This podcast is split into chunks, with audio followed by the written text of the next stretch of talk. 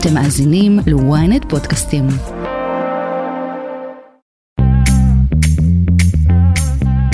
שלום לכם, אתם על כסף חדש הפודקאסט הכלכלי היומי של ynet, יום שלישי, 26 בספטמבר, רגע אחרי כיפור, רגע לפני סוכות, מה יש לנו עבורכם היום? אחרי סערת ההפרדה המגדרית בתפילות יום הכיפורים, הבוקר דווחנו בחגיגיות שאוניברסיטת בן גוריון בנגב מקימה קמפוס חדש לחרדים, עם הפרדה מגדרית בכיתות וכל הג'אז הזה, אבל עם הבטחה שמרצות נשים ילמדו בכיתות של גברים וגם להפך. פרופסור רבקה כרמי, לשעבר נשיאת אוניברסיטת בן גוריון ומי שעמדה גם בראש ועד ראשי האוניברסיטאות בישראל, היא תוקפת את המהלך ומגדירה אותו גטו. בסוף היום הם יגיעו לשוק העבודה, הלוא הוא לא יהיה רק במגזר החרדי, הוא יהיה במגזר הכללי, ובשוק העבודה הכללי זה לא רק המיומנויות הטכניות, ואני חושבת שכל הדברים האלה אנחנו נפסיד. בגטו הזה, ויהיה גטו. עוד בכסף חדש, אחרי הדיווחים על התקדמות של הסכם כלשהו בין ישראל לסעודיה, אנחנו ננסה לעשות פה סדר ולהבין משמעויות כלכליות בשבילנו הישראלים. דוקטור נחום שילון מאוניברסיטת תל אביב יהיה איתנו בעניין הזה ממש. במידה, ש... במידה שיחתם אה, הסכם נורמליזציה, אז אה, כמובן שהתעשיות הביטחוניות הישראליות יהיו מאוד מאוד אטרקטיביות לשוק הסעודי, ופה אנחנו נצטרך כמובן לחשוב בינינו לבין עצמנו, האם יש אה, טכנולוגיות מסוימות שאנחנו נרצה לשמור אצלנו. לסיום, נעסוק במבצע המלונות שנערך בשבוע שעבר והוגדר כחסר תקדים. יותר מ-200 מלונות בישראל, ב-20% הנחה, אבל היו שם גם לא מעט בעיות.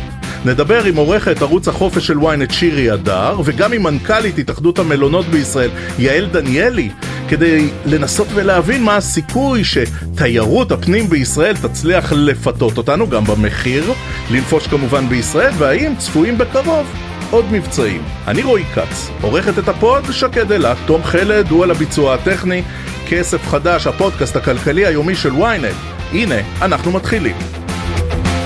כסף חדש? אנחנו מתחילים עם העניין הבא. אוניברסיטת בן גוריון בנגב, היא הודיעה היום שתקים קמפוס חרדי, שהכיתות בו יהיו מופרדות לגברים ולנשים, אבל לא תהיה הפרדה של מרצים ומרצות, שילמדו גם בכיתות של הגברים וגם בכיתות של הנשים, וזה שונה כמובן מקמפוסים חרדים אחרים בישראל. עוד עדכנו שהקמת הקמפוס תעשה בשיתוף עם כמה מהמכללות הכי בולטות בבאר שבע ובדרום, שיתנהלו באופן עצמאי ושהשאיפה היא לפתוח את הקמפוס החרדי כבר לקראת שנת הלימודים האקדמית הבאה ב-2024. אנחנו אומרים שלום לנשיאת אוניברסיטת בן גוריון לשעבר, מי שעמדה גם בראש ועד ראשי האוניברסיטאות של ישראל. שלום לפרופסור רבקה כרמי. שלום וברכה, רועי. פרופסור כרמי, עמדתך זה צעד נכון של אוניברסיטת בן גוריון, קמפוס חרדי, לימודים בהפרדה? תראה, קודם כל אני מוכרחה לציין שלא הייתי שותפה לדיון. הדיון בוודאי שבעקבותיו התקבלה החלטה, דיבר על החסמים ועל הבעיות וכך הלאה וכהנה. אה, אבל בסוף היום אני חושבת שאם לקרוא לילד בשמו, אנחנו מדברים על הנגשה, בין אם מדובר על הנגשה פיזית, כן, שמשמעותה הפרדה, או בין הנגשה שקשורה לנתוני קבלה שיש למועמדים שהם לא מספקים, אולי בגלל לימודי הליבה שחסרים וכך הלאה. ואני תוהה, האם את המטרה הזאת של להדגיש אה, במובנים האלה צריך לעשות בתוך קמפוס אה, נפרד, אה, שבעצם מהווה סגרגציה מוחלטת, הנצחה של ההפרדה של המגזר החב... אה, החרדי מהציבור הישראלי, והאם זה משרת את המטרות שלנו בסופו של דבר לחבר. אנחנו מדברים כל הזמן על החיבורים האלה, אנחנו מדברים על הפערים שנוצרים ב... ב, או, חיב, חיבור לא יהיה פה, אתה עושה גטו חרדי אקדמי, חיבור לא יהיה פה.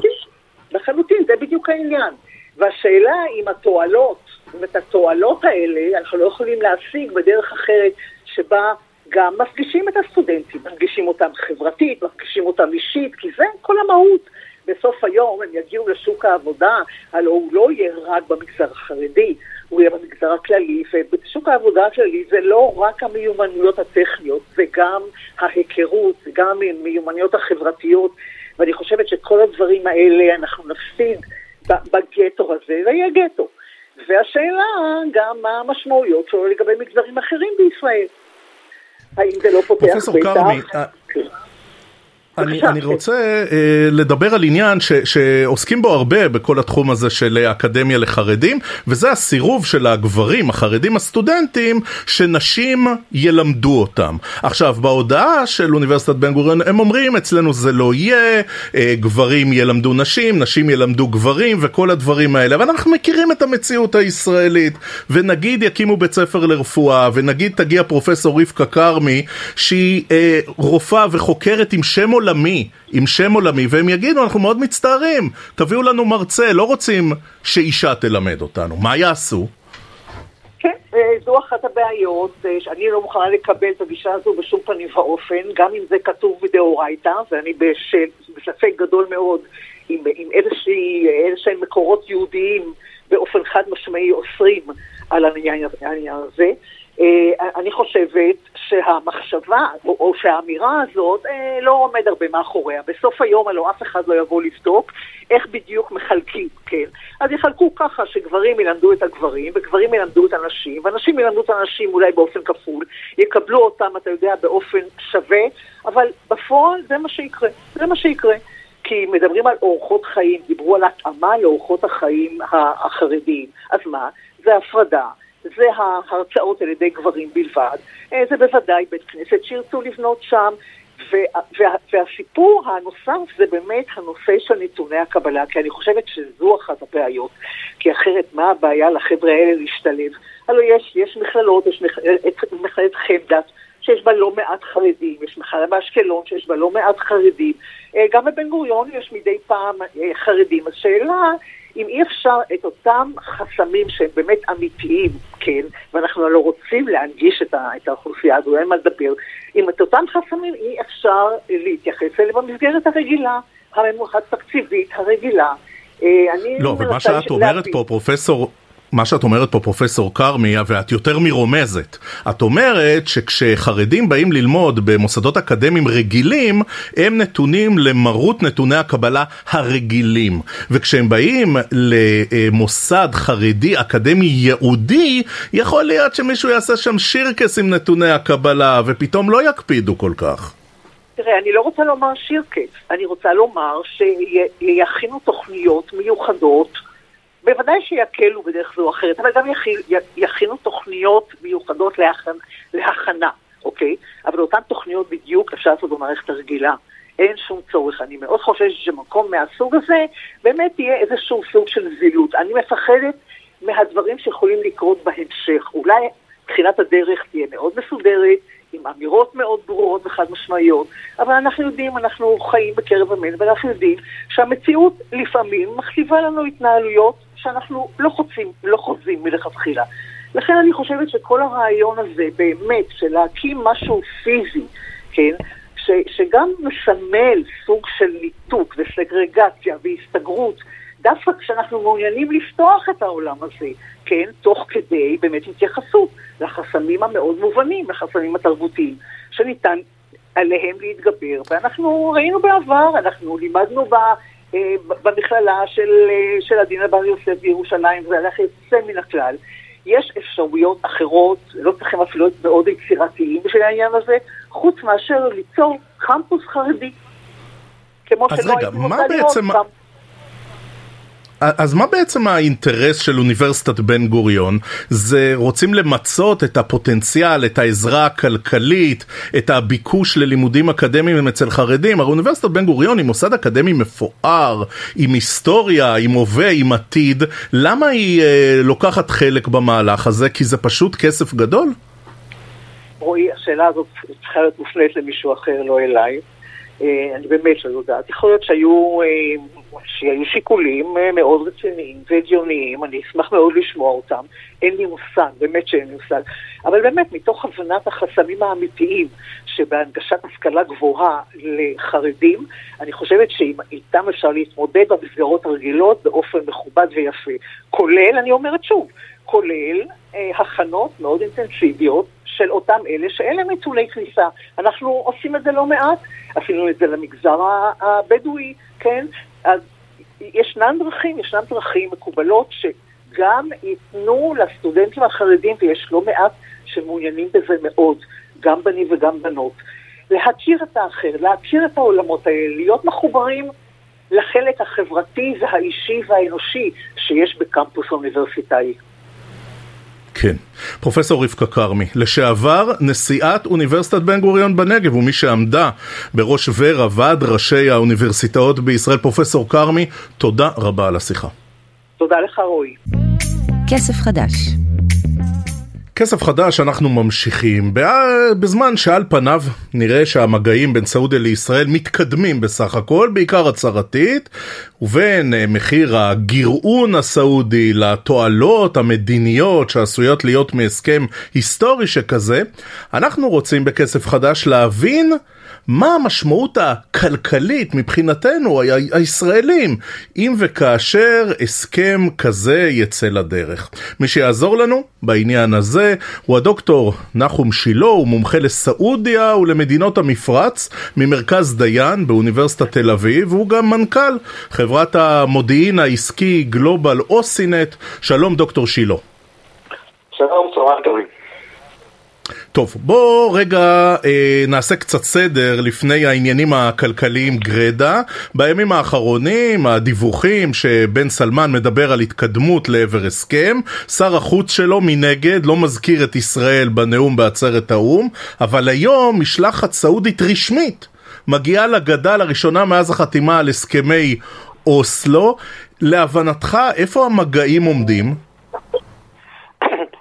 המגעים כרגע, לדעתי עוד פעם, מבלי להיות מעורב בה, כמובן אני לא, אני לא יושב בחדרי חדרים של המגעים, ומה שנקרא מסתכל על זה מבחוץ, אבל אה, לדעתי כרגע אנחנו באיזשהו, בתוך המשולש הסעודי-ישראלי-אמריקאי, אולי מרובע, אם נוסיף לזה את הפלסטינים, אבל את העסקה יסגרו בין אה, ריאד, ירושלים ווושינגטון, אה, ובעצם צריך מה שנקרא לתפור עסקה שם שבעצם תספק את כל הצדדים ותנסה אולי בנושאים שונים, במיוחד בנושא המדיני, לרבע את המעגל. זה לא יהיה פשוט, אני מעריך שיש חלון זמן של חודשים ספורים, וכל צד יצטרך להחליט אם התשלום שנדרש ממנו שווה או לא שווה. בהנחה שיש עניין, עניין שווה ועניין מהותי של הצדדים להתקדם. עכשיו השלב הזה שכבר מדברים על זה, כן, אה, זה כבר לא אה, סוד, בן סלמן בריאיון לפוקס ניוז, גם ביידן מציין את זה, גם נתניהו כמובן, זה, זה שלב חשוב, זה, זה אומר משהו, או שאתה יודע, בעידן הנוכחי, בסדר, כוונות טובות, אבל לא מעבר לזה.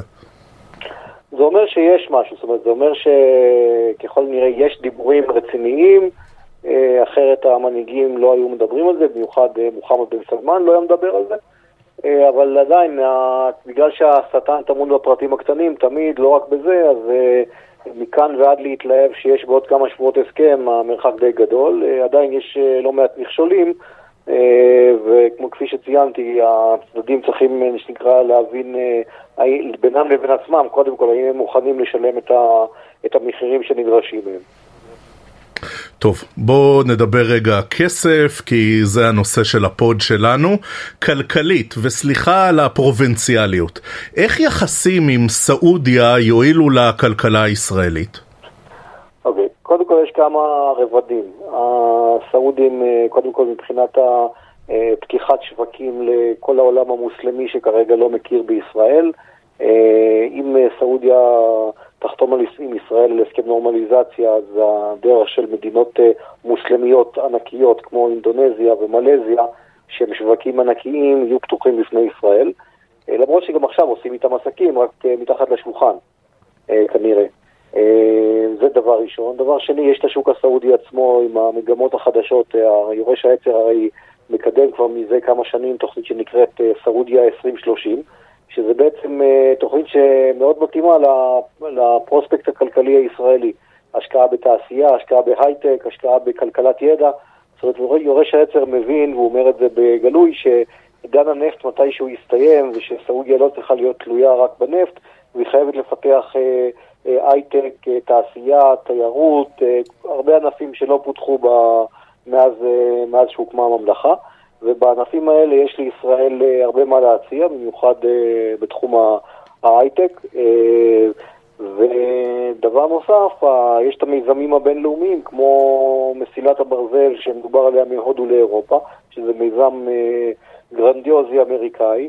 שעוד זה לא משהו שיקרום עור וגידים בשנה, שנתיים הקרובות, אבל לטווחים של עשור או שניים, באמת, אם ישראל תהיה מעורבת במיזם הזה, זה יכול יכול להשפיע לחיוב על הכלכלה.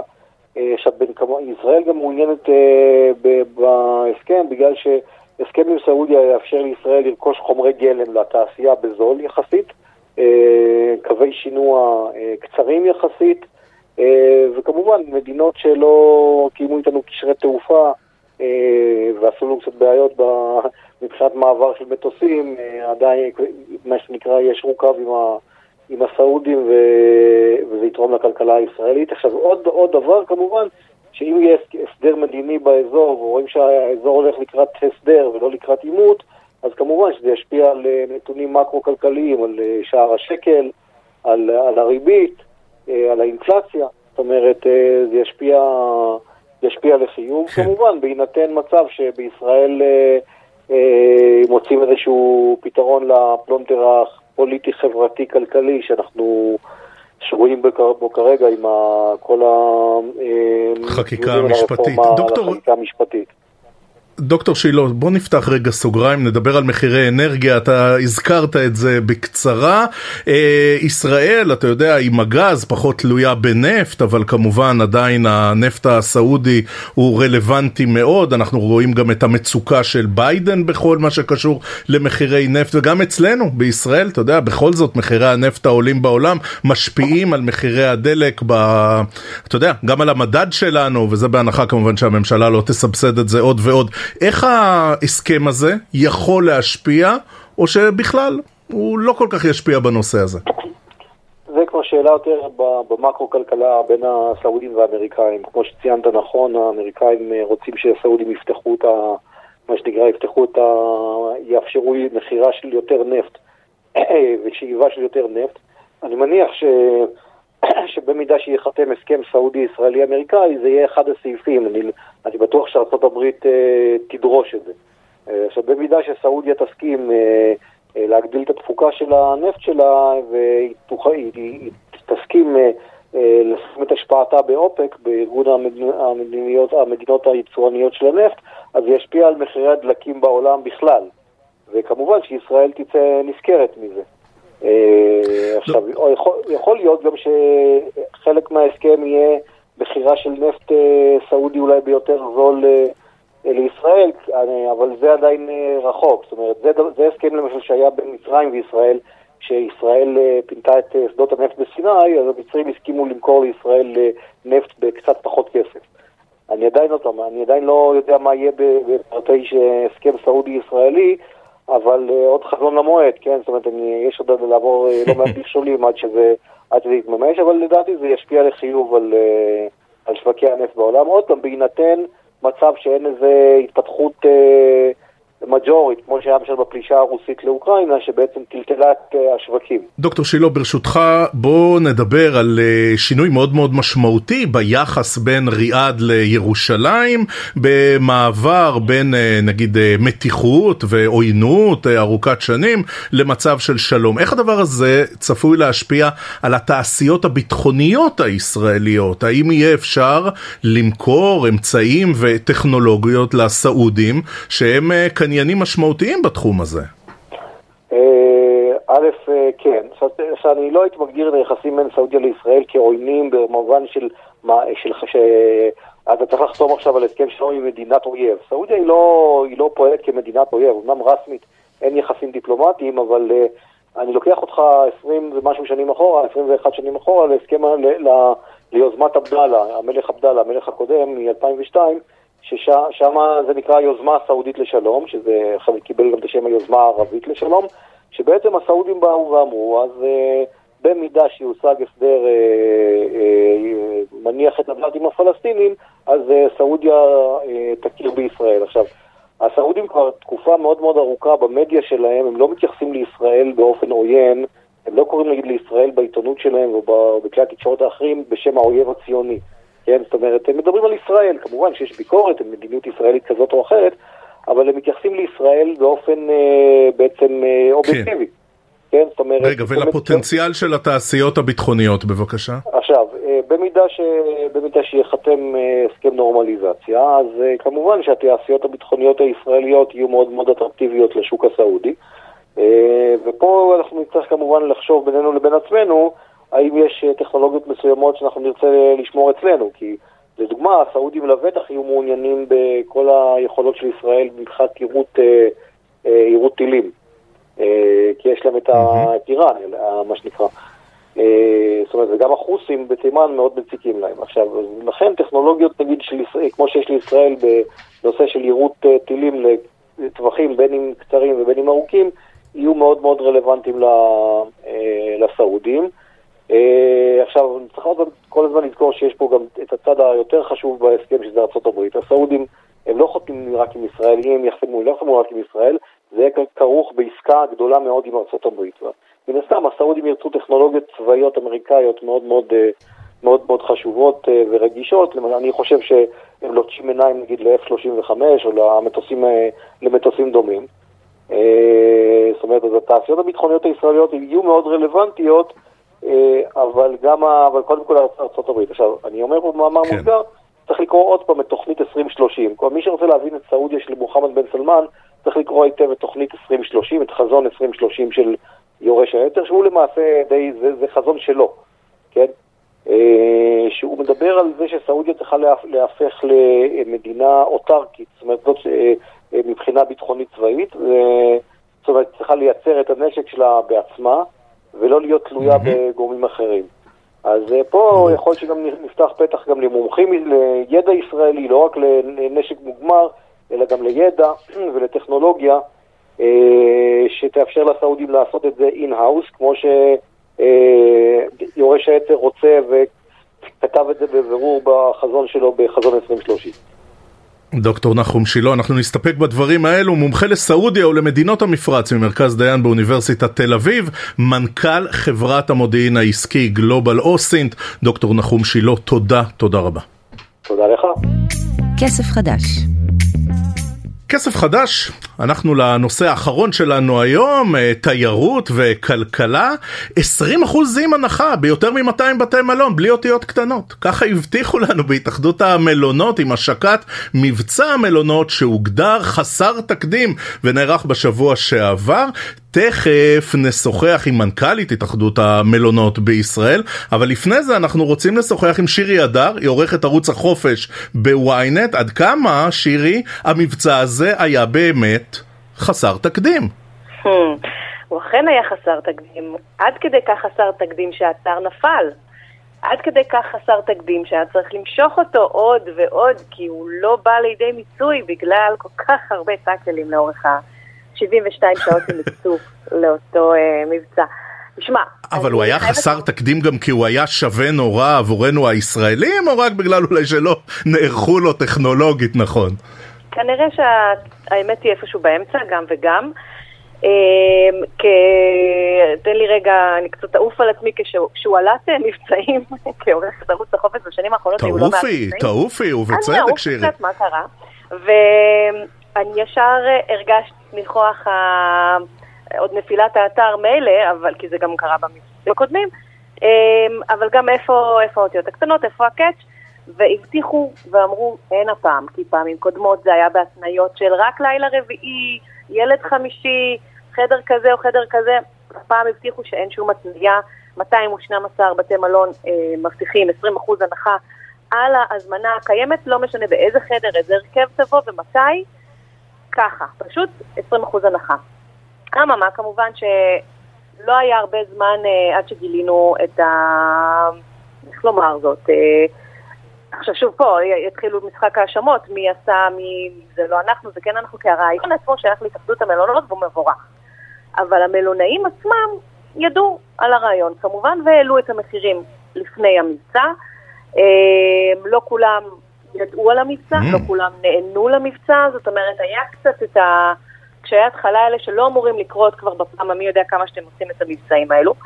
ובואו, המבצע הזה הוא לשם העלאת התפוסה שירדה מאוד אה, ולא חזרה לעצמה מלפני הקורונה. אנחנו כל הזמן עושים השוואות ל-2019, זה עדיין לא שם. מה זה עדיין לא שם? התיירים שמגיעים מחוץ לישראל בכלל לא מגיעים, זאת אומרת הירידה היא אסטרונומית ואנחנו לא מצליחים להגיע למספרים האלו. הישראלים לעומת זאת כן נופשים הרבה יותר בישראל, אבל ראו שגם זה יש, אה, איך אומרים, אה, בריחת אה, לא רק מוחות אלא גם ארנקים, ובחורף הקרוב ראו שיש איזו ירידה מאוד גדולה ונורא נבהלו. אז אמרו בואו נמשוך עכשיו שירי, יש פה גם, יש פה גם אה, בעצם אה, הכרה של אה, קברניטי התחום שהנושא הכואב ביותר ל- לישראלים הוא באמת המחיר. זאת אומרת, זה לא רק מה עושים בבתי המלון או אטרקציות או כל מיני דברים כאלה, בסוף money talks והם הלכו על העניין הזה בכל הכוח. נכון, נכון מאוד, חד משמעית, אחרי המון מבצעים של מלון עם רעיון, ובואו תישארו במלון, ומה לא ניסו לעשות בשנים האחרונות במלונות ישראל, הבינו שיוקר החופשה משחק תפקיד מאוד מאוד אה, דומיננטי בבחירת אה, חופשה בישראל, ויחד עם זאת, זאת אומרת, נגיד באילת, יש איזה דיסוננס, כי אנחנו כבר הבנו שלעשות קניות באילת באמת זה אולי מהמקומות הזולים בעולם. אני לא צריכה בטח לספר לך לרכוש טלפוני יד ומחשבים וכו', mm-hmm. אבל מה קורה אם המלון לא משווה את ה... מעלה את הערך עד כדי כך שזה לא מספיק בשביל למשוך את האורחים אה, למלונות בישראל. ו, ובאמת, אגב, תכף תשמע את זה גם ממנכ"לית התאחדות, הם מספרים שהתפוסה של הלינות בעקבות המבצע הם עדיין סופרים את הנתונים, אז אני לא יודעת אם תקבל מספר עדיין, אבל אה, הוא בשחקים, הוא באמת, הישראלים נהרו ובאמת הזמינו המון אה, חופשות ב-20% הנחה האלו. אה, בואו נראה עד כמה זה יחזיק uh, וכמה נראה עוד כאלה מבצעים, כי רק ככה אפשר לדבר על הכיס שלנו.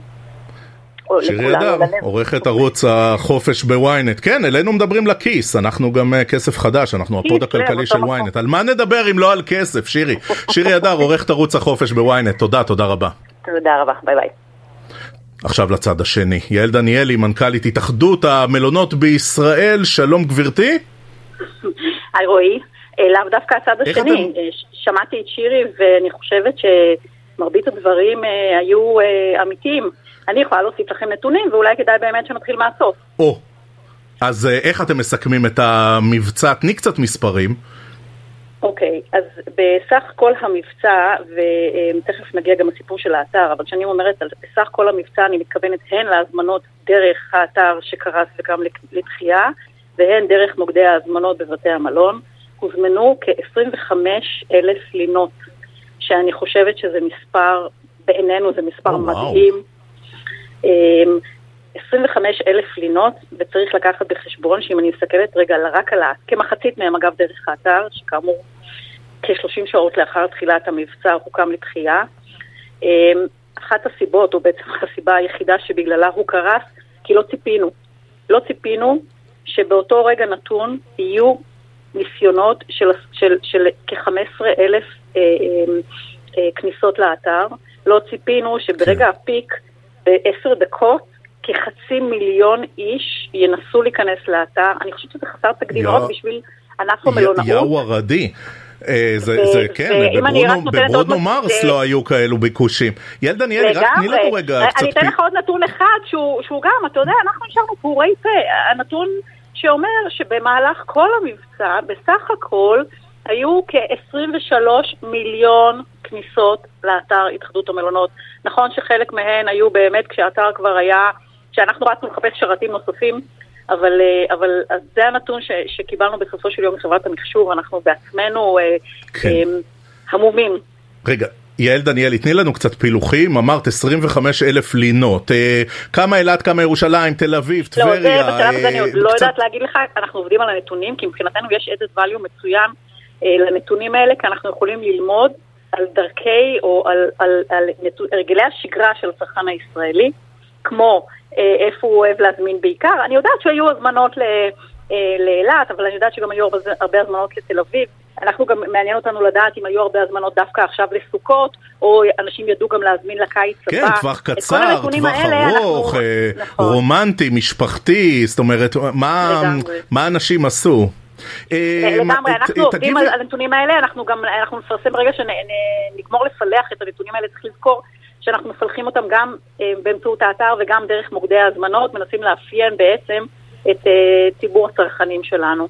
25 אלף לינות, זה ביג דאטה. אה, תגיבי בבקשה לטענה שהמלונאים הרימו את המחירים, אה, זה עלה מבדיקת ynet, ככה שאחרי ה-20 אחוז הם אה, ירוויחו יפה יפה, זה נכון?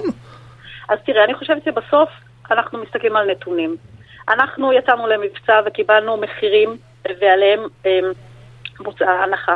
בסופו של יום, ואני לא יודעת אם אתם יודעים, המון המון המון הזמנות של הציבור הרחב היו הזמנות מחודשות, כלומר, אנשים התקשרו, ביטלו הזמנות קודמות שהם עשו לפני המבצע, והזמינו כעת במסגרת המבצע. כך שאם אכן... נכון, אבל אם אכן המבצע בסך הכל הראה מחירים יותר יקרים או לא הראה הנחות, אז אני חושבת שזה לא היה קורה. התקשרו אליי מלונאים ואמרו לי, בבעתה יעל, המבצע נהדר, אבל מה שקורה כרגע זה מבטלים את כל ההזמנות שעשו קודם ועכשיו מזמינים מחדש. אז מבחינתי, זו העדות הטובה ביותר לכך שהמחירים יש לכם, יש לכם הערכה מספרית לכמה, לכמה ביטלו? אה, אנחנו, שוב, זה נתון שאנחנו צריכים לאסוף דרך המלונות, אני לא אה, יודעת להגיד לך בשלוף, אבל מלונאים שדיברו איתי זה היה אה, שיעור, שוב, זה לא החלק הארי של ההזמנות כמובן, אבל היה שיעור לא מבוטל של ביטולים, לא חשבנו על זה בכלל. זאת אומרת, על, על, על, אם, אם נדבר על אלפי ביטולים זה רלוונטי. שוב, אני לא יודעת להגיד לך, אנחנו בוודאי, גם את הנתון הזה אנחנו עדיין נפלח. אבל uh, כרגע אני רק אספר לך חוויה מהשטח. כן. יעל דניאלי, את יודעת, משתלחים הרי במלונאים בישראל לגבי המחירים הגבוהים. אבל כן. יש פה בעיות שהן בעיות אובייקטיביות. נו מה, זאת מדינה נורא נורא יקרה, ויש פה נכון. שכר מינימום גבוה, ויש אה, דברים שאפשר לעשות לעובדים אה, בטורקיה או בתאילנד, שפה נכון. הולכים על זה לכלא, ובצדק. איך המלונות בישראל יכולים לתת fight במחירים לנופשים הרבה הרבה יותר זולים במדינות מתחרות, שתכלס צריך להגיד, חלקן הן מדינות עולם שלישי? אמ, לגופו של עניין, ברמת המחיר, אנחנו לא יודעים לתת fight. כי גם, אתה יודע, שוב, עדיין המחירים פה הם יקרים, ואנחנו אומרים היקרים בגלל שיקר לחיות כאן. אז זה החל מהמוצרים שאתה מקבל בארוחת בוקר, שיקר לך לקנות אותם בסופר, וגם לנו יקר לקנות אותם אחר כך לארוחת הבוקר, דרך העלות של כוח האדם במלונות, שהיא פי שלוש ויותר מהעלות של כוח אדם, ב, בטח בשווקים מתחרים במזרח, בים התיכון, אבל גם באירופה, וכלה בעלויות הרגולציה. אנחנו שומעים פה ארנונה שהיא חסרת תקדים, פי כמה וכמה ביחס לעולם. אצלנו שיעור ארנונה מבית מלון, שהוא, אגב, משלמים הרבה ארנונה כי מלונות הם עתירי שטחים. אז אצלנו שיעור כן. הארנונה יכול להגיע לשלושה אחוז מהפדיון, רק הארנונה, למשל. בעולם יש לך גם איזשהו מנגנון שמאפשר לך לשלם סיטי טקס, כלומר, אתה משלם לפי תפוסה. אם אתה ריק, אז אתה, לא, אז, אז אתה משלם ארנונה בהתאם. אם אתה מלא, אז אתה משלם ארנונה בהתאם. אצלנו אתה משלם ארנונה, את אותה ארנונה גבוהה מאוד בכל תפוסה. אז אה, אה, זה למשל. עכשיו יש נושא של אה, עלויות שיש כאן ואין שם. פה יש למשל עלויות כשרות, מערך הכשרות עולה למלונות כחצי מיליארד שקל בשנה. אבל זה כנראה שווה, אחרת מלונות היו מוותרים עליו. המלונות פונים לכל הציבור, הם, אה, הם חפצים שכל הציבור יגיע להתארח כן, כן. אצלם, כן. ונכון, ישנם מלונות שבחרו באמת שלא... אה, אה, אה, להציע את עצמם לציבור הרחב ללא uh, מערך של כשרות. יעל דניאלי, uh, אנחנו קצת קצרים בזמן ברשותך. אז אני מנסה לדחוף עוד נושא אחד לדקה אוקיי. שנותרה. לנו. תגידי, זה עושה לכם חשק לעשות עוד מבצעים? נגיד uh, משרד התיירות יוצא היום לאיזה קמפיין, ישראל תוכל לקחת אתכם לכל מקום במקום כן. אחד, יש להם איזה קמפיין נוגע לחורף, אבל אם, אם ראינו כזה מענה, כמו שאת מתארת, למבצע שלכם, אז זה בטח עושה חשק לעוד, לא? השאלה היא, היא, היא, לגמרי במקום, ואני נורא שמחה לסיים איתה. תקשיב, קודם כל מאוד התרגשנו מהעובדה שהקהל הישראלי הצביע ברגליים והוא צמא לנופש בישראל. לא הבנו כמה הקהל הישראלי רוצה לנפוש כאן. מבחינתנו זו הייתה יריית פתיחה. אני חייבת לומר, זו פעם ראשונה שההתאחדות עושה מבצע בסדר גודל כזה, אה, אה, שהוא בעצם גם לשנה קדימה. אנחנו בוודאי ובוודאי כרגע נעשה, ננתח את כל הנתונים, נסיק את כל המסקנות, כולל מה שקשור גם כמובן לטכנולוגיה, ונחשוב איך מתקדמים מכאן, אבל בטח שזה עשה לנו תיאבון, תיאבון להמשך. יעל דניאלי, מנכ"לית התאחדות המלונות בישראל, תודה גברתי, תודה רבה. תודה רועי, ביי. אנחנו מסכמים את כסף חדש להיום, מזכירים לכם, אתם מוזמנים לעקוב אחרינו תמיד תמיד בדף הבית של ynet וגם בכל אפליקציות הפודקאסטים המובילות. אנחנו בספוטיפיי, אנחנו באפל, אנחנו בגוגל, אתם כותבים כסף חדש בשורת החיפוש, וגם כדאי ללחוץ עוקב, ככה תקבלו התראה יומית על כל pod חדש שעולה. נגיד תודה לשקד אילת שערכה, נגיד תודה לתום חלד, הוא היה על הביצוע הטכני. אני רועי כץ, מחר יהיה איתכם מאחורי המיקרופון צחי שדה, עם עוד הרבה חדשות כלכליות מעניינות, ועד אז שיהיה לכם המון המון כסף חדש.